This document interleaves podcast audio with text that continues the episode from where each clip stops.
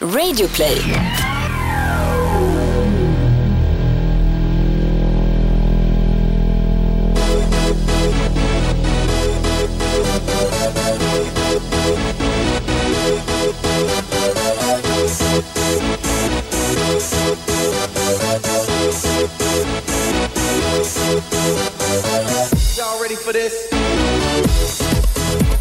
Varmt välkomna tillbaka till Toto Balutto. Vi ska ta 2016 i mål alldeles snart, skjuta fyrverkerier, fira att eh, 2017 är här.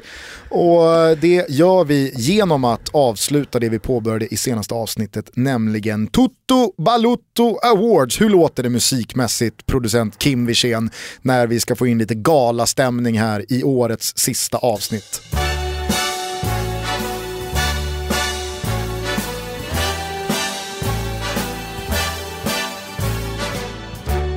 Men det låter ju sådär. Eh, vad härligt det ska bli att ta det här i mål. Ja, det ska bli jättekul. Vilket år det har varit Gustav. Jag ska bara säga det innan vi går in på awardsen. Det har varit ett omtumlande år, ett stort fotbollsår med eh, EM såklart eh, som en stor höjdpunkt, eh, sen med OS, med U21-gänget eller vad det nu var för gäng som egentligen var där. Fantastisk allsvenska, eh, ett eh, tycker jag i alla fall, grymt slut på uh, fotbollssäsongen, klubblagssäsongen med Champions League-finalen som jag hade förmånen att bevaka då för Expressen eh, mellan Real Madrid och uh, Atletico Madrid. Men, men totalt sett ett intensivt eh, omtumlande 2016 som fick ett slags konstigt crescendo mitt i eh, året. När, eh, ja, när halva året hade gått och eh, vi lämnade Discovery. Mm. Eh, det var ju en jävligt eh, speciell tid och eh, ett, eh, ett ögonblick i, ett, i ens liv som eh, förmodligen kommer sätta jävla djupa sår. Men inget helvete utan paradis Gusten. Jag brukar säga till mina tjejer som jag tränar, fick jag årets tränare förra avsnittet? Fan, innan vi går in på det, kan det ha varit det, det, det svagaste du har sagt? Vad? Det vaniljaste du sa, eh, har sagt? Det är det du sa precis. Sa? Inget helvete utan ett paradis. Jaha. Ja det kanske var. Jag brukar i alla fall säga... Ruskigt svagt alltså. Okej. Eh, hur som helst, jag brukar säga till tjejerna att för varje smäll så blir ni lite starkare. Det gr- det, det, man gråter ju väldigt mycket på fotbollsträningarna när man är sju år. Man får bollen i ansiktet och man får en spark och en boll i magen och så vidare. Det står någon tunnhårig galning på linjen och bara skriker efter den. Och då, då brukar jag ofta avsluta träningen och liksom pumpa in tjejerna liksom att för varje smäll så blir det lite starkare. Och om det nu gäller, om det är någon slags regel Gusten, så kommer ju du och jag till viss del också gå jävligt stark ur det här. Men på tal om paradiset, säg vad fan du vill om vanilj, Gusten. Toto Balutto hade inte funnits i den här skepnaden om det inte hade varit för det. Nej, Toto Balotto hade nog överhuvudtaget inte ens funnits. Nej, Så att eh, om vi nu ska applicera din eh, kanske svagaste sägning hittills, att eh, inget paradis utan ett helvete, så får man väl ändå säga att vi avslutar det här året i dur. Tycker jag vi måste säga. Vi har haft en fantastisk höst tillsammans, den här podden har fått en flygande start, vi har eh, nått ett genomslag som jag tror vare sig du eller jag vågade hoppas på. Eh, man drömde väl om att det här kan flyga om det vill sig väl. Men vi kom tvåa i Daytonas podcast Exakt. Jag vill bara påminna dig om det Gustav. Vi har satt, Innan du svävar iväg här nu. vi har satt motor.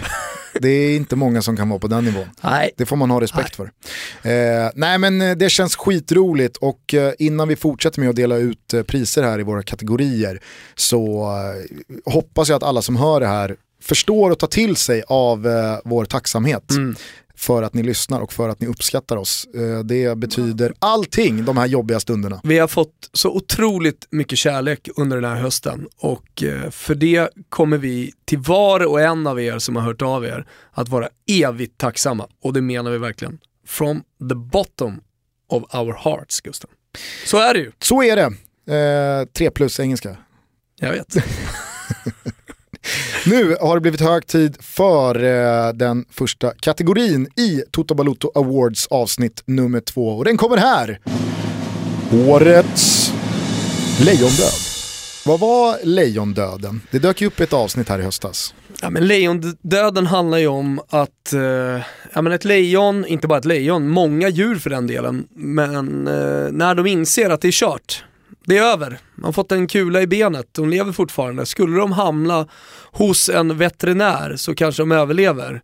Men det fattar de inte själva. Vad gör djuren då? Vad gör ett lejon? Jo, den går ut på savannen och lägger sig och dör, hittar ett bra ställe att dö på.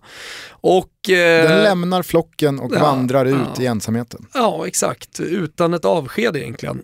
Eh, och vi spekulerade ju kring Mourinho då, om det kanske snart var dags för honom att helt enkelt bara ta sitt pick och pack och lägga sig och dö någonstans. På någon portugisisk strand, vad vet jag. Men eh, efter det så fick han ju lite eld i arslet. Såklart han fick. Och eh, det kommer nog finnas anledning att eventuellt damma av det gamla uttrycket skratta bäst som skrattar sist när vi eh, om några år ska summera José Mourinhos tid vid rodret i United. Vem vet? Den som lever får se. De som i alla fall har tagit sig in i nomineringsbrevet här i Lejondöden ja, men är... vänta, ja, jag, jag, vill bara börja med den första innan vi, vi tar den andra. En sak i taget Gusten, det måste du lära dig. Ja. Eh, I Erik Hamrén som är den tydligaste. Han har ju fortfarande inte hittat ett nytt tränings, trän, tränaruppdrag, vi vet inte var det kommer landa någonstans.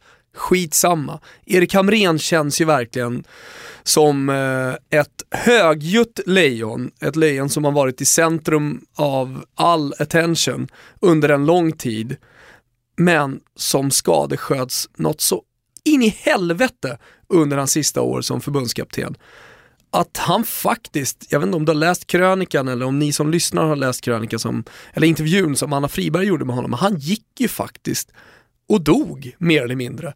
Han låste in sig, pratade inte med folk och, och, och förståeligt nog liksom blev väldigt deprimerad. En känslomänniska som tog åt sig av allt som skrevs och allt som sades kring honom otroligt mycket. Eh, ja, det var ju väldigt starkt när han då berättade för Anna att eh, jag pallade inte ens fira midsommar med. Min fru och våra vänner utan jag satt hemma själv, mm. skäggig och bara... Och Dan. Ja, skäggig och Dan och, och deppa. Ja.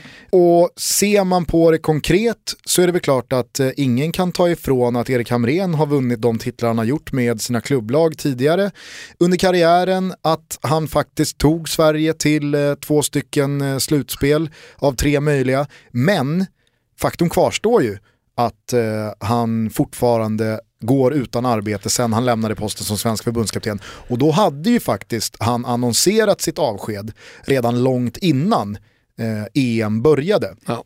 Om det betyder att inte helt rätt uppdrag har dykt upp eller om, att in, eh, eller om rätt pengar inte har dykt upp, det vet inte jag.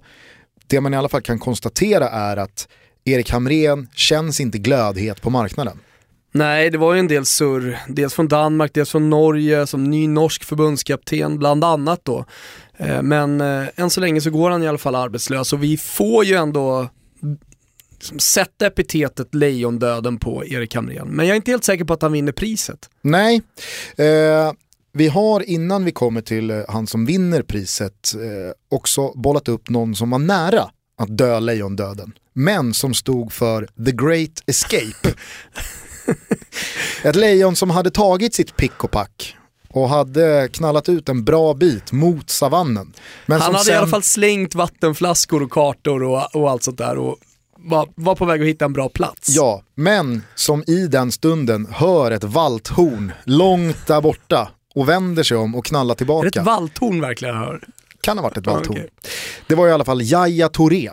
Mm det var ju väldigt många som eh, uppmärksammade hur eh, ja, alltså, Elfenbenskusten och Premier Leagues kanske bästa spelare totalt sett de senaste fem åren.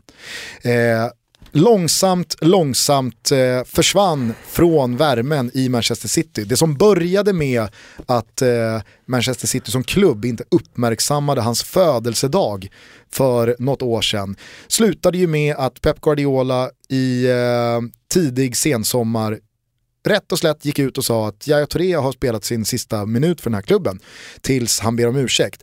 Och eh, då åsyftas ju det kaos som Yahya Tourés eh, ryske agent. Mm. hade åsamkat eh, honom eh, och eh, ja, hans klient. Han satt ju inte ens på läktaren. Han, var ju, han var ju helt borta. Ja, han gick och dog. Och väg. helt plötsligt så dyker han bara upp. Efter att ha bett om ursäkt. Eh, så dyker han upp i Manchester City startelva för första gången för säsongen. Och vad händer? Jo, det här lejonet sprattlar ju till liv. Gör två mål och är nu tillbaka i eh, Pep Guardiolas värme. Ja. Och vem vet vad som eh, väntar nu? Det stundar ett afrikanskt mästerskap. Manchester City är med i eh, såväl liga som Champions League-race. Nej, det återstår såklart att se, men det är en jävla great escape han står för, Yahya Touré. Vem Han- vinner? Ja, så den som vinner, han plockar ju hem sitt andra pris i Toto Oj, Balutto Awards. Är han månne också den enda dubbelpristagaren eller? Ja. Eh, det var ju nämligen så att vi i eh, det första avsnittet av Toto Balutto Awards delade ut eh, årets tränare till Big Sam Allardyce efter att ha tagit eh, 100% segrar som engelsk förbundskapten. 3,0 i poängsnitt. Det går ju inte av för hacker. Men i och med att han lämnar som han gör så tilldelas han ju också titeln Årets Lejondöd. Det var ju beklämmande att se Big Sam de här dagarna som följde. Big Sam ligger just nu och ruttnar. Ja, alltså, Eller har för, förruttningsprocessen inletts än? Han kanske ligger och chippar efter andan. jag tycker i alla fall att det ska bli väldigt intressant att se kommande år ifall han hittar tillbaks eller om vi får rätt här. Det här är en lejondöd till inte riktigt 100%. en great escape på Big Sam. Han har ju stått för ett par great escapes eh, som Sunderland-tränare i alla fall. Men eh, det, här, det här blir svårt att komma tillbaks från. Eh, men eh, herregud, att avsluta året som eh, dubbelvinnare i Toto Balotto Ja. Awards. Har vi Big Sams nummer? Nej. Vem som vi känner kan ha Big Sams nummer? Jag tänker på Filip Fredriks den här uh, Six Steps. Eh, att det, det är alltid, hur gäller telefonnummer liksom? Hur, hur når man någon som har telefonnumret? Eller kanske samma sak. Kan vi liksom i vår vänskapskrets hitta någon som har numret till Big Sam? Ska vi testa att ringa honom? Ska man tro Erik Niva så kan ju mycket möjligt eh, hockeyjournalisten Thomas Ros Ja. sitta och trycka på Big Sams nummer. Ja, vi testar och försöker få tag på Tobias Roos då till nästa år. Grattis i alla fall Big Sam Allardyce, årets lejondöd.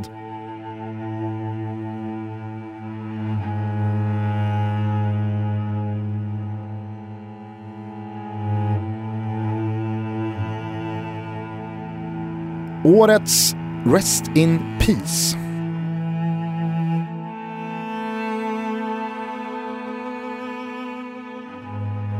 Det här är en liten jobbig kategori.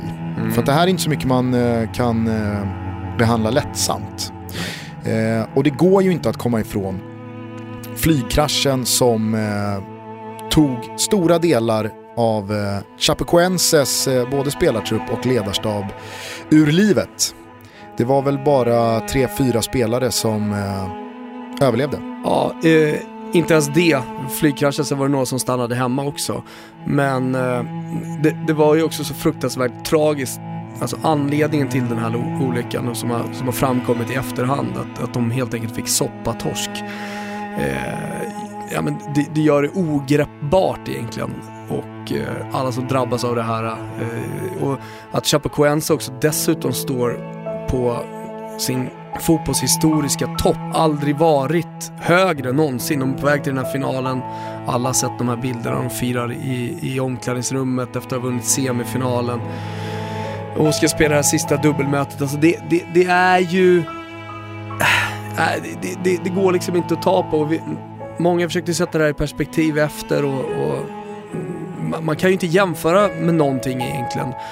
Det har funnits flera sådana här tragiska krascher, flygkrascher just, eh, en flygkrasch är alltid tragisk. Men, men i historien vad det gäller fotbollslag med Manchester United, det är Grande-Torino och, och, och såklart med Stefan Livs hockeylag. Eh, men eh, ja, eh, det, det, det är en sorg som, som liksom lever kvar. Eh, och det som pågår nu tycker jag, liksom, där ser man ju någonting vackert i hur fotbollen enas. Med att försöka rädda kvar då Chapecoense eh, med alla liksom, starka krafter som, som står bakom Chapecoense här nu inför framtiden. exakt vad som sker, vad som har hänt, vem som kommer spela i Chapecoense vem som inte kommer spela i Chapecoense. Vi vet vi pratar om Ronaldinho och allt möjligt. Eidur Gudjonsen var ju till exempel ute och eh, ställde sitt fotbollskunnande till eh, Chapecoenses förfogande. Eh, och eh, nej men det, det, är ändå, liksom fotbollen i det här extremt sorgliga eh, förenas ändå på något sätt. Och då känns det som att man är en stor familj faktiskt.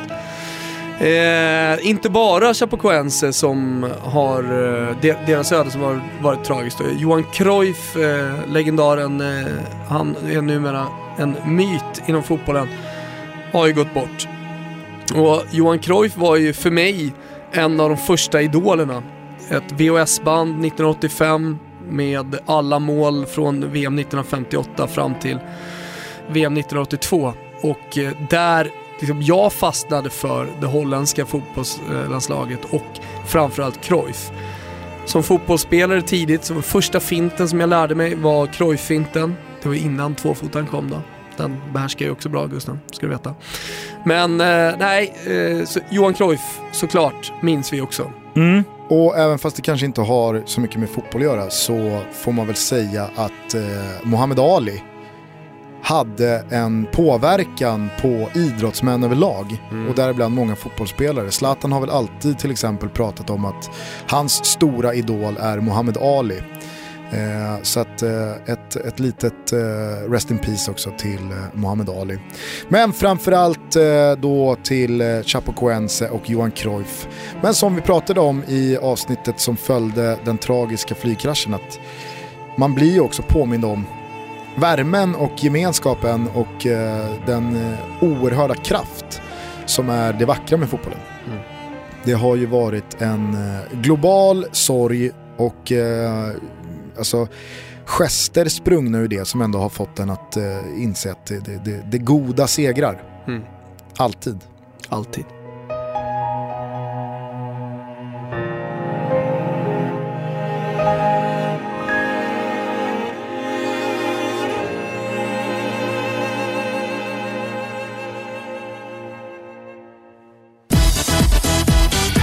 Vi är fortfarande väldigt upprymda över att du löste knappkampen, att du klarade dig över tröskeln och tog dig in i den där skjortan, kunde knäppa den och såg helt okej okay ut. Så det blir ju ett party med eh, Grand Frank i februari, en Champions League-fest. Ja, men jag har fan krigat för det här. Man, man, man kan tycka vad man vill liksom, men, men jag, jag sv svalt mig själv och eh, jag sprang mycket och jag, jag kämpade för att det skulle bli, jag, jag gillar ju fester. Eh, så lite stolthet känner jag ändå. Och när jag satt där på julbordet så kunde jag unna mig lite extra sylta. Ja, det, det, det gjorde du väldigt väl. Men nu ska jag inte släppa det här Gustav, det gäller att hålla i. Ja, så mm. det, det, det, här är ett maraton. Det här är ett maraton. Ja. Det här är ett maraton.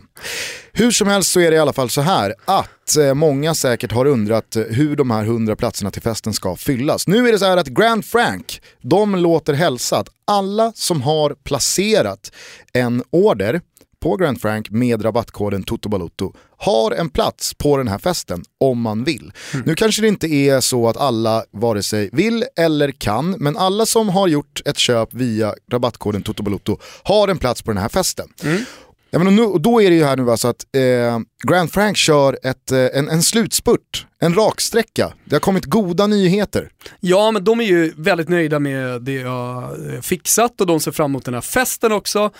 Eh, så de eh, vill helt enkelt bjuda in fler. Ja, och då har de gjort så att de slänger på 5 procentenheter på Mellandagsrabatt. Precis. Nu de sista dagarna 2016 har man alltså 20% rabatt med koden TOTOBALUTTO och alla som placerar en order på 500 spänn eller mer har nu också en plats på festen. Exakt, så nu har man liksom chansen då att köpa sig någonting fint på grandfrank.com kanske rygga din klocka som någon hade gjort. Eller någonting annat, eh, en, en nice bralla eller varför inte en sån där rosa skjorta som jag hade på mig. Och som sagt, då köper man in sig på den här festen. Där kommer det bjudas på dricka, eh, tilltugg och framförallt kommer det bli ett grymt jävla häng. Så är det. Mm. Så att eh, vi ses i februari, snygga med Grand Frank-grejer på oss. Det gör vi.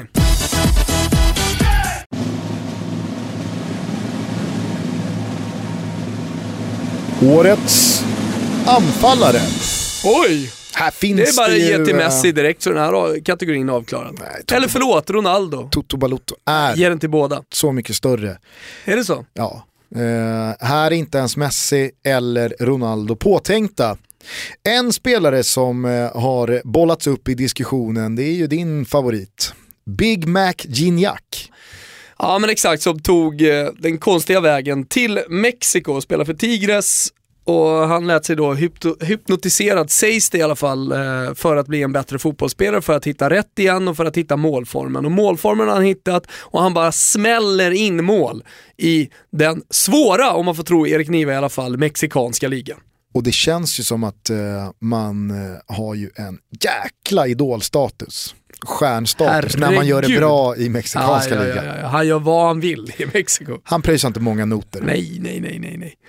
De, eh, de betalas åt honom. Eh, nej men, eh, jag tycker också, precis som vi nämnde Joe Hart i det förra avsnittet och gav honom då eh, årets målvakt, så tycker jag också att man ska uppmärksamma den här typen av flytter. Alltså livet är så mycket större än att bara ta eh, det, det, det enkla alternativet och den enkla vägen hela tiden. Att hitta tillbaka till formen och faktiskt till landslaget genom fantastiskt spel i eh, den mexikanska ligan. Ja, för att här så är måste det man ju inte... höja det också. Här är det ju inte tal om Lyfta någon, det, eh, här är det inte tal om någon tiodubbling av lönen. Som det har varit för många spelare som har flyttat ju österut. säkert bra. Det är klart att han tjänar bra, men jag tror inte att Gignac har gått till Mexiko av exakt samma anledningar som Oscar väljer att bryta upp med Chelsea och flytta till Kina, eller Graziano Pelé, eller eh, Buruk Yilmaz. Alltså det finns ju ändå betydligt mer sportsliga grunder som ger Gignac rätt här. Mm. Och man gillar ju att det är en sån som Gignac också. Att det inte är någon lite mer dämpad figur. Garanti på att han får någon slags bantningsmedicin där borta som, som funkar i de mexikanska liksom, dopingkontrollerna men skulle inte ha funkat i de, eh, de eh, europeiska. För eh, det är ju bra käk ändå i Mexiko. Och det, det är ju sånt där svullkäk, man käkar mycket där. Guacamole känns ju som eh, Gignacs kryptonit. Ja exakt, väldigt eh, Gignac-kompatibelt. Fet eh, guacamole, mycket vitlök ska det såklart vara också för Gignac-gubben. Men han vinner inte. Hoppas man inte lite att Gignac har kontakt med personer högt upp i den organiserade brottsligheten. Någonstans gör man väl ändå det. Att det Va? finns eh, alltså, mer eller mindre månatliga telefonsamtal mellan Gignac och någon riktig gangsterboss. Hur mycket röker Gignac? Kan vi spekulera i det? Det må- måste ju vara minst ett paket cigg om dagen. Ja, det, det påhejar säkert. Ja. Han vinner i alla fall inte som sagt, eh, det har ni fattat. Vem gör det egentligen? Är det Belotti-gubben? Nej, men jag tycker att vi ska stanna lite vid Andrea Belotti. Det har ju varit eh, Nu tycker folk kanske att vi raljerar lite kring de här, det gör vi absolut inte. Eh, Nej. Alltså, Belotti tycker jag ändå har bevisat att han är the real deal. Ja, ja. Och framförallt så är det ju kul att man någon gång har rätt. vi såg ju tidigt i Belotti. Och då pratar vi inte bara i aura och känsla man fick av att eh, se honom spela fotboll, utan man såg ju faktiskt i rörelsemönster, Ja. i kommunikation, i speluppfattning att den här spelaren, det här är en anfallare som har någonting väldigt många 19-åringar saknar. Mm. Med risk för att då bli upprepande Gusten, eh, så var det ju mot Stones som han eh, spelade i den här matchen i U21-EM som Italien vann med 3-0. Mycket tack vare en fantastisk eh, Andrea Belotti. Och mellan målen, mellan de fina fotbollsnumren som han stod för i den här matchen, så var det en jävla massa tugg på honom. Eller hur? Ja, ja, men, han eh, snackade med Stones hela tiden och det var, det, det var liksom inte om matchen. Det var inte om resultatet i, i Sverige-matchen heller. Utan det var ju muck. ja, Det var ju jidder. och man vet också att liksom, det var på en riktigt dålig engelska. Ja. Med en italiensk brytning som, ja, fan, det, det, det går inte ens att försöka härma. Det, det, var, det var mycket så här, trampa i efterhand på, med dobbarna på tårna och, och mycket så här fulknep som vi fick se från nära håll. Och hade han haft tillräckligt stora händer så hade han ju också greppat paketet. i en liten sån här muckgest. Vad menar du? Att han... Händerna är för små. för paketet? Ja. Belotti vinner dock inte, utan det gör en anfallare som eh, gjorde en eh, av de absolut sjukaste resorna som någon anfallare har gjort. Och det är ju framförallt på grund av att han inte uträttade någonting på plan. Utan det här är en spelare som gick från en ramsa hos en supporter framför hans dator och egna lilla webcam som lät så här. He will score goals, he will score just more and more, he will score goals, he will score just more and more, he will score goals, he will score just more and more, he will score goals. Hey! And that's what we're signing for. Will Griggs on fire, your defence is terrified, Will Griggs on fire. Your defence is terrified, Will Griggs on fire. Your defence is terrified, Will Griggs on fire. Everybody!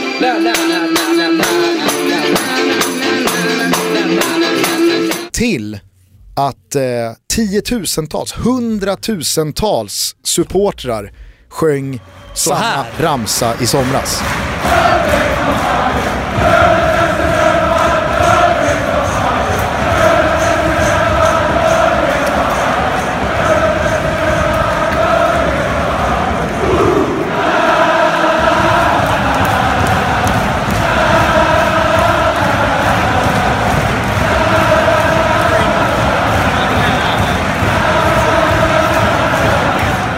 Vilken jävla resa han gjorde, Will Grigg, utan att spela en enda minut i EM. Ja, det är faktiskt helt otroligt.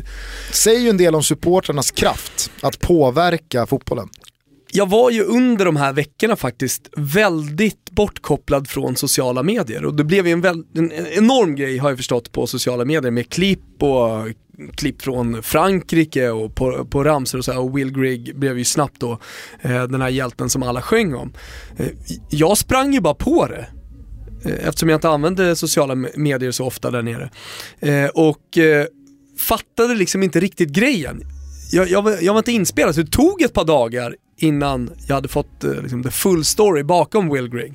Jag, jag tycker att eh, man självklart ska ges eh, titeln Årets anfallare i Toto Balotto Awards när man har satt ett sånt avtryck på världsfotbollen utan att ha gjort ett, en enda minut under det här mästerskapet. Will Grigg som annars gör det helt okej okay i Wigan i Championship. Han kämpar på. Ja, han har faktiskt inte ett allt för dåligt målfacit Nej. i sin klubb. Senast jag kollade upp honom så hade han ett målsnitt på 0,67. Ja, det är ju till och med riktigt bra. Mm.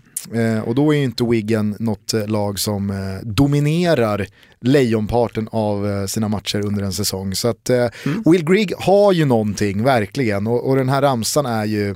Det är väl bara att konstatera att Will Grigg is on fire. Så är det. Årets besvikelse. Om nu Will Grigg och ramsan Will Griggs on Fire var en av eh, Europamästerskapets stora toppar så måste jag ändå bara hålla mig jävligt kort och säga att eh, Sveriges insats i EM, det var nog den största besvikelsen i år, för mig.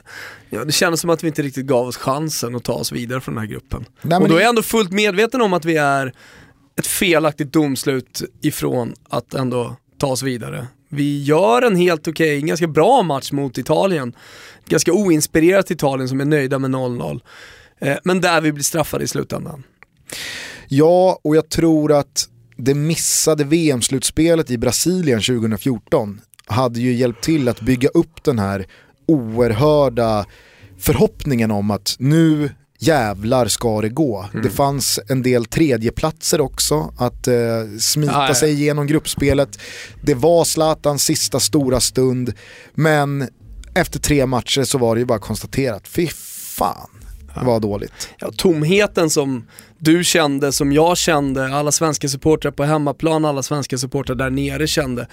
Den, den var ju så monumental alltså. Att jag, kommer ihåg Fan, efter... vilket trysch det är i Radio Plays julfest här utanför. Ja, det, det är riktigt bra tryck. Vi sitter här, vad som händer där ska ute. ni veta att det, det, är Edvard Blom håller någon form av superlåda där ute och det är artister och allt möjligt. Så om det är bas i bakgrunden så vet jag att det pågår en stor julfest. Va? Vad, vad ska du ta om? D- d- hör du inte basen? Skitsamma. Okej, Det är så här. Det är det vi får leva med. ja, ja. Eh, Edvard Blom står där ute och, och skär upp gåslever. Så slevar i sig ost för fan. Du kan ju inte gå ut och liksom förstöra julfesten. Eh, nej men, eftersom jag hade då spenderat flera veckor med att intervjua svenska supportrar, internationella supportrar, eh, där alla var väldigt Eh, såklart eh, partysugna, pratsugna och ställde alltid upp på intervjuer. Jag fick, tror inte jag fick ett nej på hela mästerskapen men efter matchen mot Belgien, då ville ingen surra. För jag menar, då fanns inte den här extrema besvikelsen eh, som det här virala klippet eh, som jag tror det var Fotbollskanalen som, som hade med den här Vi kan väl bara lyssna lite på hur, hur han lät då, som var så enormt besviken efter Italien-matchen. Och Granqvist halkar! Men vem fan, vem halkar? Vem fan halkar med tre minuter kvar? Alltså, jag har sett så mycket fotboll och jag har aldrig sett någon halka i ett sånt viktigt skede. Snälla ge mig styrka! Gud! Jag orkar inte mer! Jag är färdig! Hamrén! Jag orkar inte! Jag orkar inte! Fan också! Jag menar, det där fanns inte, alltså det fanns inte. För jag menar, han hade fortfarande hopp om att någonting kanske skulle kunna hända mot Belgien ändå. Det var inte över än. Och då, då hade man anledning också att vara lite lack och att visa sina känslor på det här sättet. Men efter Belgien-matchen, då var det bara sorg, bara tomhet. det var över. Ja, framförallt var det precis över. Det var, det var nog mångas bakfyller också som, som eh, helt plötsligt eh, liksom bara bankade på. Du vet. Man, man, många hade ju festat i flera veckor. Många hade ju gjort resan Toulouse, Nice eller till och med då Paris, Toulouse, Nice. Och eh, ja, men du vet, man har tömt kontot, kanske spenderat lite för mycket pengar och framförallt så var man riktigt jävla sliten. Hade vi gått vidare, hade vi vunnit mot Belgien, visst då fanns det en växel till, det finns alltid en växel till. Men där sköts man ner, rätt ner liksom, på jorden, rätt ner, vet du var Gusten? I helvetet sköts man ner. Jag tror också Inte att för det att var, vi var i paradiset, men vi sköts ner i helvetet. jag tror också att det var väldigt många som eh, sköljdes över också bakfyllan av att nu är det över för Zlatan. Många hade valt att skjuta Jag tror inte det upp så många på plats kände riktigt det. Nej men många, många, alla visste ju att när, alltså, när vi väl åkte ut mot Belgien så hade ju Zlatan redan sagt att när vi, när vi åker ur, eller när, när EM är över för svensk del så är min tid i landslaget över. Du är inte säker på att det var sorgen över att Erik Hamrén skulle lämna? Nej, inte för många. Nej. Inte för många. Nej. Men just det där att det faktiskt skulle ta slut för Zlatan tror jag många hade valt att skjuta upp tills det faktiskt tog slut. Och nu ett halvår senare så är det nog många som verkligen känner en ny eh, liksom vind i seglerna vad det gäller Gulo Gulo. Eh, man har ju fått en, en, en superhärlig nystart. Det är något helt annat. Men där och då så tror jag att det också var så att vi åker ur EM, jag har spenderat jävligt mycket pengar, jag fick, jag fick ingenting tillbaks. Det, Zlatans tid i landslaget är Nej. över. Fy fan. Ja, nej men jag säger det. Det var, det, det, det var den största besvikelsen under 2016. För alla Toto Balutto-lyssnare, tror jag i alla fall. Årets sjukaste. Vi hade ju en kategori som hette Årets mest oväntade. Och där är det såklart säkert många som redan har reagerat på att vi inte ens bollade upp Leicesters ligatitel i Premier League. Och det är ju för att den var ju inte ens, alltså den var inte oväntad. Oväntad är ett för milt ord i sammanhanget. Så att eh, den, dyker ju, den dyker upp i den här kategorin istället, sjukaste. Och vi kommer ju behandla Leicester och deras ligavinst väldigt mycket i nästa veckas avsnitt då Erik Niva kommer tillbaks och krönikerar 2016 Tillsammans med oss. tillsammans med oss. Så att eh, vi behöver väl inte säga så jävla mycket annat än att det var helt sjukt att se Wes Morgan och Claudio Ranieri lyfta Premier League-pokalen tillsammans i maj. Ja, det var det. Det är bland det absolut sjukaste jag någonsin kommer att vara med om. Så är det. Årets försvarsspelare. Det här är ju eh, en, en fråga om definition. För att en försvarsspelare behöver ju rimligtvis inte ha positionen back.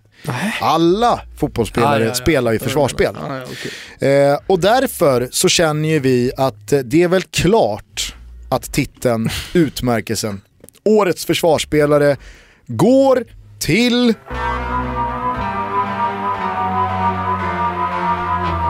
Tjena Danne, Janne här. Har du Sams nummer?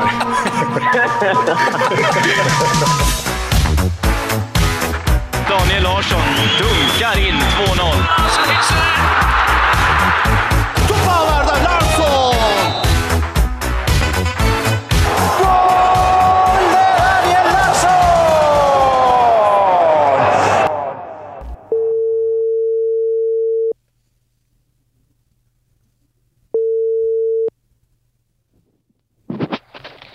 Ja, det går inte nu alltså. Grattis Danne! Grattis Danne, du har vunnit Årets back, Årets försvarare i Tutto Balutta Awards. Ja, tack som fan. Ja, vi vill bara säga det egentligen. Vi vet att du har fullt upp eh, och flyttar och hitan och ditan, eh, men vi vill ändå ringa upp och ge dig det här glada beskedet. Vilken, vilken glädje. Årets försvarsspelare 2016, Daniel Larsson. Tack ska ni ha. Vi hörs sen. Tack ska ni ha. Hej. Hej. Kort och koncist, men man kunde ändå urskilja en viss glädje där i, i rösten va? Ja, herregud. Det där är väl eh, det, Det lät mest, som han var på flykt nästan. det är Danne. mest upprymda man har hört Danne på länge. Kanske är det hans gladaste stund i livet. Att- Att han ändå bara, att det först, inte nu. hur trött är han på, alltså, hur, hur, hur många gånger har Danne ångrat att han sa till mig i somras, "Ja, men jag kan vara med i varje avsnitt. Ja, men, nu är han ju mitt uppe i flyttar, det är klart att eh, han, han har fullt upp, men man kunde ändå urskilja en viss glädje där från Danne kan jag tycka. Eh, det har ju inte haglat in titlar för utrikeskorrespondenten senaste säsongerna. Hallå där Thomas! Hallå! Eh, För första gången så eh, når vi varandra på annan ort. Vi är på olika orter. Exakt, det är någonting, eh, med tanke på det tempot vi eh, håller, så är det någonting vi, vi måste lära oss och någonting som vi verkligen ska kunna hantera. Precis. Eh, vi ska alldeles strax eh, ta Toto Balotto Awards i mål, dela ut de sista priserna och sen göra bokslut för 2016. Men innan vi gör det så är det ju så att eh, den tredje Toto-trippen ska presenteras och det är ju en stekhet Thomas Wilbacher som går för ett hattrick. Ska vi, Ja, börja bara hattrick. i, eh, ska vi börja i ändan av din andra trippel? Du satte den igen. Ja, jag satte den igen och det är ju många som har påpekat att ja, det var minsann en favorittrippel eh, och så vidare och så vidare. Ja, men gå och sätt era favorittripplar, få nästan tre gånger pengarna varenda vecka då, och så kan ni ju bli miljonärer. Det är inte så enkelt, även om det var lite fegt spelat. Eh, nu valde jag ju uppenbarligen rätt favoriter och eh, spelen gick hem. Så det gäller att ha fingertoppskänsla även vad det gäller det. Men det är ju, jag vill inte jinxa det här för mycket Gusten, för det är en omgång kvar. Jag vet att du har hittat ett odds som gör att om du sätter ditt spel och jag missar mitt, så vinner du det här ändå. Jag vill inte vara för kaxig, jag försöker vara ödmjuk i det här. Och, eh, ah, vi får väl helt enkelt ta segerfirandet, det eventuella segerfirandet, det är mycket jinxing här Gusten, efter nyår. Ja, men jag tycker du ska vara ödmjuk också för att även fast du har två satta tripplar och jag har två bommade så vet du ju också hur nära jag har varit. Ja, jo det är sant. Det, Senast i helgen så var det ju eh, Bentekes straffmiss ifrån. Det var ju Ja. inget snack i de andra två matcherna. Nej, nej men så var det. Så var det, helt klart. Eh, Och eh, som du, precis som du säger, det, det är ju, det här är ju, det kan man ju säga och det kan vi vara ärliga med. Vi kollar ju lika mycket Premier League du och jag. Men vi spelar inte eh, lika mycket. Du spelar betydligt mer i Premier League, jag spelar betydligt mer i andra ligor. Eh, och därför känns det skönt att jag liksom har kommit in på din hemmaplan här nu och börjar rota runt lite och, och, och slå dig på fingrarna. Mm, så är det. Men skam den som ger sig. Trägen brukar vinna och jag har ju Ja. tänkt att avsluta det här året på topp med en riktigt skön trippelvinst. Men du Gustav, ska vi bara berätta, ska vi bara berätta lite innan du kör din rek här? Ska vi berätta vad som ligger i potten? Ja, det tycker jag absolut. Ja. Och då, då kan jag ta det lite kort här då. då. Eh, Det är ju så att om man ryggar oss och eh, samtidigt då skickar in ett screenshot under hashtag Toto-trippen. Alltså Toto-trippen på, på Twitter. Då är man med och tävlar om en riktig supermiddag med mig och Gusten. Det kommer bli skaldjur, det kommer bli champagne och vin och grappa och hela kittet. Man får dessutom ta med sig en kompis eh, på det här stora spektaklet. Så eh, gå in, eh, följ, följ länkarna till Gustens Toto-trippel, Thomas eh, Toto-trippel. Så är ni alltså med och, tävlar om eh, en riktigt, riktigt, riktigt trevlig middag tillsammans med mig och Gusten. Och insatsen är ju, som eh, de flesta av er förhoppningsvis har lärt er, eh, Mm. 100 plus avsnittsnummer. Och i det här Mm. fallet så är det ju då 38. Så att eh, Och- 138 kronor i insats. Mm. Exakt, 138 kronor insatt. Och vi gör det här tillsammans med härliga, underbara Betsson. Och eh, man måste såklart lägga sin Toto-trippel på Betsson och eh, inget annat eh, spelbolag. Har man inte Betsson, ja men då, då är det ett ypperligt tillfälle att skaffa ett konto där. Mycket trevlig klient, mycket trevligt bolag. Man får dessutom just nu 100% insättningsbonus upp till 1000 spänn. Så att eh, in, in på Betsson, signa upp er och var med i Toto-trippen. Det här är kul som fan. Nu vill man höra reken Gustav. Exakt. Det är dags för eh, Toto-trippens första trippel med ett odds över 10 gånger pengarna. Jag är uppe och touchar 13 gånger här nu Thomas. Jag går för det. Ja, kör. Jag börjar på Old Trafford. Där tror jag att eh, Zlatan och company har växlat upp eh, och jag tror att effektiviteten, eh, om bara den kan bli bättre så kommer det smattra ordentligt här. Middlesbrough, inte oävna, har stört ett par bortalag eh, av hög kvalitet den här säsongen. Men det är ju såklart hemmalaget som eh, sitter på det tunga artilleriet. Jag tycker Mkhitaryan såg fin, fin ut när han kom in och gjorde comeback igen efter skada. Zlatan. Riktigt bra. Pogba börjar växla upp. Ah, United tror jag bara kör, men istället för att eh, gräva djupt i handikapplådan så hittar man ju istället eh, över 3,5 mål. Mm. Så att eh, mer än tre mål på Old Trafford mellan United och Middlesbrough. Eh, en tvåmålsseger tror jag dock att Chelsea tar eh, hemma mot Stoke. Diego Costa är tillbaka och lite julutvilad. Man såg riktigt bra ut mot Bournemouth. Pedro är stekhet. Courtois håller alla nollor som finns. Chelsea bara slår Stoke med två mål eller fler. Och sen så tror jag ju att vi avslutar nyårsafton eh, på bästa sätt med ett riktigt målkalas mellan Liverpool och Manchester City. Det känns ju lite som att det här är matchen om vem som får mm, liksom, titelmatchen mot Chelsea. Det är som en liten semifinal i boxningsvärlden. Ska det bli Liverpool eller ska det bli City som ska utmana Chelsea om ligatiteln? Det avgörs på Anfield 18.30 och jag tror att det kommer vara en riktig sluggermatch. Det kommer smattra ordentligt. Så att jag spelar över 3,5 eh, i den matchen också. Eh, det är, jag vet Ja. att eh, det, är, det är ett långskott, men eh, jag måste ta det från distans för att gå förbi dig. Ja, jo det är klart att du måste det. Och det är ju så med tanke på oddsen här. Om det är så att jag skulle torska och du vinna på det här spelet så, så går det ju om och så får jag betala den här skaldjursmiddagen För dig och eh, för två stycken Toto Balotto-vänner. Eh, men eh, här kommer hur som helst min take då på nyårsfotbollen när man sitter där med, med hummen i halsen och eh, skålar högt med champagneglasen. Ja, då spelas det ju faktiskt eh, Premier League-fotboll. Det är helt fantastiskt. Se om man ska få in en second screen på det.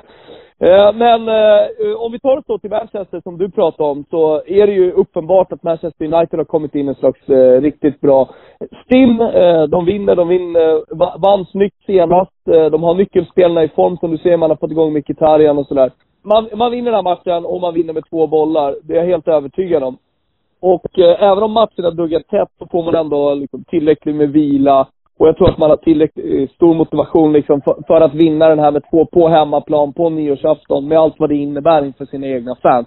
Eh, och, och sen har man ju faktiskt match bara ett par dagar efter. Eh, och då är det bortamatch. Om det är någon gång Mourinho spelar, alltså verkligen är tydlig med sin cyniska fotboll så tror jag att det blir den bortamatchen, att man bara kör här på hemmaplan. Så United eh, minus 1,5 eller att vinna med två eh, bollar som det också heter. Eh, jag tror att oddset ringer runt en 80 någonstans på, på det.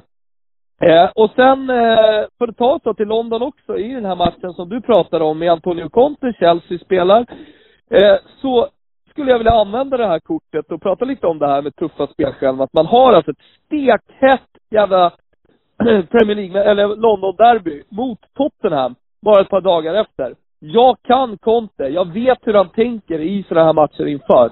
Det kommer att vara ett Chelsea som stänger igen efter 1-0. Det är klart att det mycket väl skulle kunna bli 2-0, men det blir ju ingen Hawaii-fotboll. Det blir ju ingen onödig energi som används i den här matchen. Så jag har faktiskt spelat under 3,5. Jag går inte emot det rakt av, Gusten. Det är inte så att jag går in och bokar dig, som det så fint heter här. Utan jag spelar ett underspel då, under 3,5. Tar en lina upp för att och safea lite. Man kan spela under 2,5 också. Men i min toto så tar jag under 3,5. Alltså 2-0 är ju alla nöjda och glada med. Absolut, eh, absolut. Och sen slutligen då Gusten, ja men då tar vi oss till Championship eh, och eh, så kollar vi till matchen mellan Aston Villa och Leeds. Och då är det många som tänker sig, jo men Aston Villa är inte så bra den här säsongen. Men de kan ju faktiskt spela bra fotboll hemma. De har helt okej hemmastatistik samtidigt som då Leeds har haft det lite tuffare borta än på hemmaplan. Men om, om man har sett Leeds här de senaste omgångarna, inte minst när man vann 4-1 här på Boxing Day, så inser man ju att det här laget håller ju liksom bara på, ja men, höjer sig, höjer sig, höjer sig. Jag är helt övertygad om att Leeds kommer kunna vara med och kanske till och med även att slåss med Newcastle om den här sista platsen. Eh, de ser, de ser jättebra ut eh, och eh, med ett januarifönster som kommer och kanske liksom någon, någon liten eh, extra present där från Chiellini innan han blir avstängd, så tror jag att det här kan bli riktigt bra. Och jag tror faktiskt att man grejar kryss i alla fall borta mot Aston Villa. Så jag spelar kryss 2 också till priser runt 1,80 någonstans där. Och min eh, Toto-trippel kommer då i slutändan landa någonstans kring Ja men 4,55. Eh, jag har inte riktigt koll på de senaste uppdaterade priserna på, eh, på Betsson. Men eh, jag känner starkt för den här nyårstrippen, Gustav. Ja, det förstår jag. Det vore ju lite extra kul om eh, den svenska mittbacken kunde hjälpa dig att eh, ta det här hattricket i mål. Känns ju, känns ju kul, eller det skulle kännas kul att jobba in där tillsammans med Ponne. Då skulle Ja, vi garanterat ringa upp honom. Va? Vad är han heter? Ponne! eh, Thomas, med det så eh, uppmanar vi bara alla ännu en gång att eh, brygga en av de här eller båda på Betsson. Screenshotta, skicka in det i hashtag Toto-trippen så är man med och tävlar om eh, platserna runt bordet. Ja, Eh, lycka till! lycka till också Gusten. Eh, Väl mött på nyårsafton. Nu kör vi supersnitslar och supergulasch. Yes! Det finns ju flera kategorier Gusten, där Nilsson Lindelöf faktiskt hade kunnat kommit in. Vigge skulle kunna ha blivit årets succé. Han eh, borde ju rimligtvis vara aktuell i årets försvarare i Toto Balotto va? Ja, han hade ju dessutom kunnat varit med och konkurrera i årets genombrott. Ja, verkligen. För att för 12 månader sedan hade han förvisso ett U21-EM-guld innanför västen. Men, på eh, seniornivå hade han inte mycket. Exakt. Eh, det är ju, och det är lätt att glömma, för det går så fort i den här världen, Mm. att eh, han för blott 10 månader sedan debuterade i Champions League. Eh, nu, eh, En debut som också sedermera köpte honom en plats, fast plats i Benfica startelva. Exakt, och han var ju en av Sveriges bästa spelare i EM. Eh, det har ryktats om allt från Chelsea till eh, Milano-klubbarna till eh, intensifierade lockrop från eh, Zlatans United här nu då. Och det lär ju bli ett eh, par, tre, kanske 400 miljoner kronor in på kontot för Benfica. Men eh, Ah, det blir ingen titel i Toto Balotto Awards för Nilsson Lindelöf. Han är där och hugger på många kategorier. Han, men, är- han, eh, han räcker inte hela vägen fram. och det ska gudarna veta att i konkurrens med eh, Danne Mm. så är det inte många som räcker hela vägen fram. Han är i alla fall omnämnd. Årets gulasch. Nu börjar vi komma till de tunga, tunga priserna här Gusten. Det är ju så att Oj, oj, oj, eh, ända oj, sedan oj, oj. starten av Toto Balotto så har vi eh, delat ut eh, gulascher och schnitzlar där det sistnämnda då står för någonting väldigt positivt och det förstnämnda, alltså gulasch, Mm. innebär att någon eller några har gjort någonting ganska så dåligt. Ja. Har man fått då en, Logiken i detta det är ingen som förstår, bara Gusten själv. Eh, men någonstans ligger det i Felix gulaschsoppa, skolmatsalarnas usla gulaschsoppa. Men alla som har varit i Österrike vet ju såklart. Det är viktigt att säga det här i slutet ändå på året Gusten. Är en riktigt bra rindgulasch eh, någonting fantastiskt. Lite knödel till. Kan det till och med tas in i en nyårsmeny? Nej, för det är ingen festmåltid. Det borde du veta vid det här laget. Alltså med dina jävla hyllningar till maträtten gulasch så undrar man ju vad som Men inte är man är... uppvuxen på knödel uh, und gulasch, då, då kan man ju liksom inte låta dig bara få agera fritt på scenen här. Utan man måste sätta ner foten också. Men så här är det. Och vi har bestämt att det är så. Ja, eh, och det har ju hänt en hel del skit under året. Så är det ju. Det är Mm. många som ska ha en liten eh, släng av gulaschsleven i nyllet. Den brukar vara skållhet när du, eh, Ja. när du kastar den. Ja. Eh, Är det så att vi kastar en, ja, inte, inte bara en, utan flera grytor över hela Norge? Jaså? Ja men fotbollen går ju åt helvete va. Och så håller de på att dopas överallt. Vi har ju precis börjat bygga broar till Norge. Fan också. Vi- Nej, ta precis- tillbaka det där, precis- förlåt. Unskuld. Säg vad det Unskuld Norge. Fan. Jag ber om ursäkt. Josimar, gänget, nor norrmän. Jag ber om ursäkt. Jag älskar er. Ja. Nej, jag, jag tycker inte att eh, Norge ska, ska få någon no Ska man onödig skit. schnitzel här. eller? Ja, men, eh, nej, vi kommer till schnitzeln. Ja. Jag har ju suttit ner med den här kategorin och jag har vridit och vändit och eh, försökt landa i någonting. Men det går inte att komma ifrån Diego Perottis halstatuering. Men du landar i Diego Perotti, men ja, jo. Alltså vad som hände i mig när jag såg Romas första match för säsongen i augusti och jag ser Diego Perotti, liksom, ja, han hade ju en pussmun tatuerad på halsen sen innan. Men nu ser jag honom och det är... Kan vi, vänta, vänta, vänta, innan du fortsätter. Kan vi inte bara minnas tillbaka hur det lät när han fick sin första gulasch då? Jo, eh, det, det kan vi absolut göra. Vad har ni för tunga nummer, på tal om att ringa? Vad har ni för tunga nummer i, jag, jag tror ändå jag vinner här, men vad har ni för tunga nummer i, Ja du vinner ju här. i telefonboken? Ken Ring. Du, du drar ändå Ken Ring-kortet, igen. Ja. ja. Och alla vet att du, ni har slaktat, slaktat en get tillsammans och sådär, eh, en gång i tiden. Rodskyldigt? Inte på, kan, inte på Kenta Kofot-nivå kanske. Galliani? Jag har- jag har tre han nummer. bara, han bara... Du, det var bara Luciano. Modji? Ja, show-off grej bara. Du ville bara skryta här. Ja, Nej men he- jag, helt framförallt så vill jag ju säga att jag har Rodskyldighets nummer. Ja, Okej. Ja, det förstår jag. Fine. Eh, Ska vi ringa Rodskyldigt? många som ska ringas upp här nu. Många som ska ringas upp här Men Kan vi innan, ringa någon? ja, vi ska ringa någon, men innan luren lyfts så måste vi bara stanna Ja, men vid allvar med alla de här Diego ringar. Perottis nya halstatuering. Ja. Eh, Perotti kom in och eh, gjorde Romas två första mål, båda från straffpunkten. Men det var ju trots doppietta och premiärseger och eh, 4-0 på kontot, ingen som brydde sig om det. Vad fan har killen gjort på halsen? Vad, Alltså, vad har han gjort? Jo men han har ju alltså täckt över ett puss eh, muns, eh, vad säger man? Ja, Kyssmärke liksom. ja. En pussmun.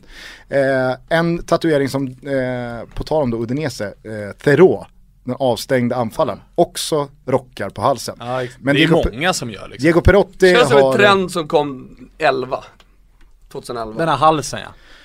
Åh, märkligt sent. Eh, hur som helst, Diego Perotti har alltså haft en eh, blodröd kyssmun tatuerad på halsen och har nu i sommar valt att eh, täcka över den. Med, in, inte ta bort den med laser, lägga pengar på det för att herregud, han, han har väl inte sekinerna till det. Eh, utan han tänker att nej, vi fläskar på istället. Vi ska, vi ska mörka det här. Vad, vad gör han Svanemar? Han låter sin, eh, sin liksom femåriga kusin rita en fotbollssko med en boll och när han ändå är i Roma så tänker han jag trycker dit nummer 10 på plösen För den är ju inte min, den är ju Tottis Och efter Tottis så kommer ingen annan få ha den men eh, han kör ändå med tian Ja, ja men eh, som, som vi hörde här i klippet så, så har jag ju fortfarande inte hämtat mig. Nej det är ju... Du chippar fortfarande efter andan när du ser den och när du tänker på den. Ja men jag har sett många dåliga tatueringar i mina dagar. Ja, du har ju sett min bland annat.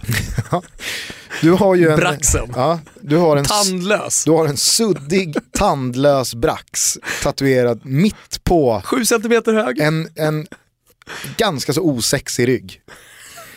Vad fan säger de i rygg? Den är ju supersexig. Nej, eh, men när Perotti dyker upp då på Olympico i premiären mot Udinese så det, det, det är bara så jävla svårt att ta in.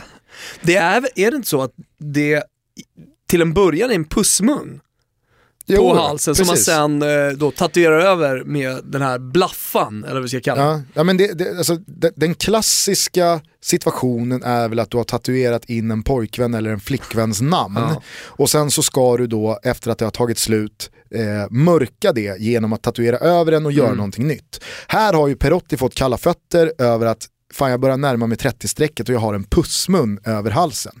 Istället för att då som eh, Radja Nainggolan eller eh, Terå eller några andra som har haft liknande tatueringar att gadda hela halsen och, och verkligen gå all in. Eller vad fan, lasra bort den lilla pussmunnen. Exakt.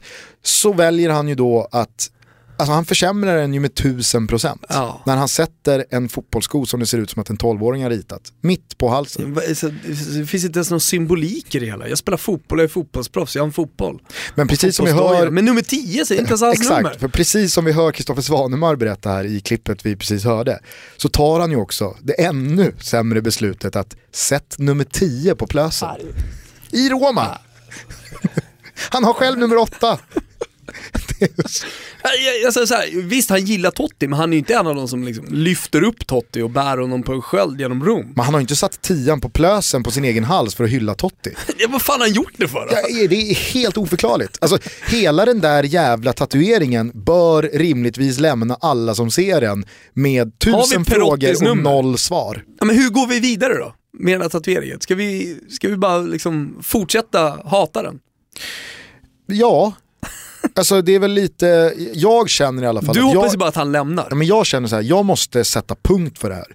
Och det, Sätta punkt. ja, men jag, måste, jag måste sätta punkt för mitt ständigt pågående äckel gentemot den här tatueringen. Och det hoppas jag kunna göra nu genom att ge Diego Perotti årets gulasch. Alltså det är starkt. Bland all skit som har hänt 2016 så landar det ändå i hans halstatuering. Och med det så hoppas jag kunna sätta punkt för Här finns det liksom Fifa, det finns eh, Uefa-skandaler och Vi har fått massa- sparken av eh, liksom, märkliga anledningar. Alltså det hade ju varit, om vi hade varit liksom lagda åt det bittra hållet så hade vi gett gulaschen till Discovery Sweden Network, sportchef i det här laget. Men det gör vi inte, för vi är ju vi är ödmjuka och vi är snälla och, och, och levnadsglada, eller hur? Vi väljer att fokusera på sånt som är viktigt, nämligen Diego Perottis halstatuering. Precis. Så att, eh, nej, årets gulasch, fy fan. Kommer du ihåg hur du inledde det här avsnittet? Nej, det har jag glömt redan. Sämre än någonsin fick du ur dig. Ut- Paradis och helvete. Ja. Ja. Eh, Var och det, står vi nu då, när vi ska avsluta årets sista Toto Balutto? ja, men för lite balans i livet, för lite yin och yang, så är det ju såklart så att man måste väga upp gulascher med schnitzlar. Ah, ja.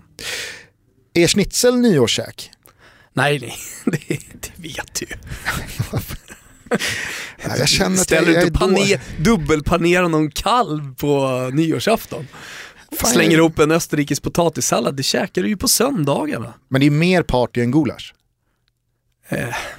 Det beror på alltså. Det- Jag vill ändå inte säga det. Nej, det är, det är samma kategori av käk. Okej, Ja. jag tycker i alla fall att det Bättre är... lunch på ett gasthouse utanför Graz, det var det. Jag tycker i alla fall att det är upplyftande att i sammanhanget prata om schnitzlar i jämförelse med eh, gulascher. Så att eh, vi avslutar 2016. Med att banka ut den största jävla kalvsnitsen som ni har skådat Ja, hittills för att eh, sanna mina ord. Ni har fått tugga en jävla massa skit under det här året. Och nu vill jag rikta mig till alla er där ute som kallar er för fotbollssupportrar. För är det någonting som ni har fått det här året så är det skit. Vissa ska känna sig träffade. Vissa ska ha den här skiten, men som det så ofta blir i det här landet så spiller det över på allihopa. Det blir en kollektiv bestraffning, såväl konkret som medial, som abstrakt, som diffus. Och jag tror att ni är många med mig som har fått sitta med kollegor och släktingar och avlägsna kusiner och fått försvara ert fotbollsintresse när det har dunkats ut eh, dystopier och domedagsprofetier i olika tidningar om hur jävla vidrig den här världen är. Eh, det är ni som ska känna er träffade nu för att ni ska ha den här jättesnitsen. Thomas, ta vid. För det är så här, utan de svenska supportrarna, alltså utan fotbollssupportrar så dör den här jävla sporten. Eh, det, det, det är fotbollssupportrarna som gör fotbollen unik och vi har varit inne på det en jävla massa gånger och det är lätt att bli klyschig. Men, eh, men det är så enkelt alltså. Utan den här atmosfären som eh, de svenska fotbollssupportrarna, de allsvenska fotbollssupportrarna varje vecka skapar på läktarna runt om i vårt land så, så är allsvenskan ingenting. Det är, det är vi och det är ni som gör fotbollen. Så till alla er som har stått i eh, gymnastiksalar eh, nätterna långa och målat eh, flaggor, klippt mosaikark, som har stått i trappor med tifoburkar och skramlat pengar. Till alla er som har tagit er till arenorna, stämt upp i sång och engagerat er på ett eller annat sätt i era klubbar. Ta och till er som tog er ner till Frankrike, för det här är också en grupp av fotbollssupportrar som får en hel del skit, det vill säga de svenska landslagssupportrarna, gulo gulo supportrarna. ehm, Ehm, det är inte alltid lika credit att eh, följa det svenska landslaget, eh, men de två veckorna som jag hade där nere, de två veckorna som vi hade där tillsammans, från Rydelapp i Paris till poolpartyt i Toulouse och vidare sen till ett stekhett Nice. Det var ni som gjorde våra veckor där nere och det är självklart ni som ska ha årets jävla schnitzel!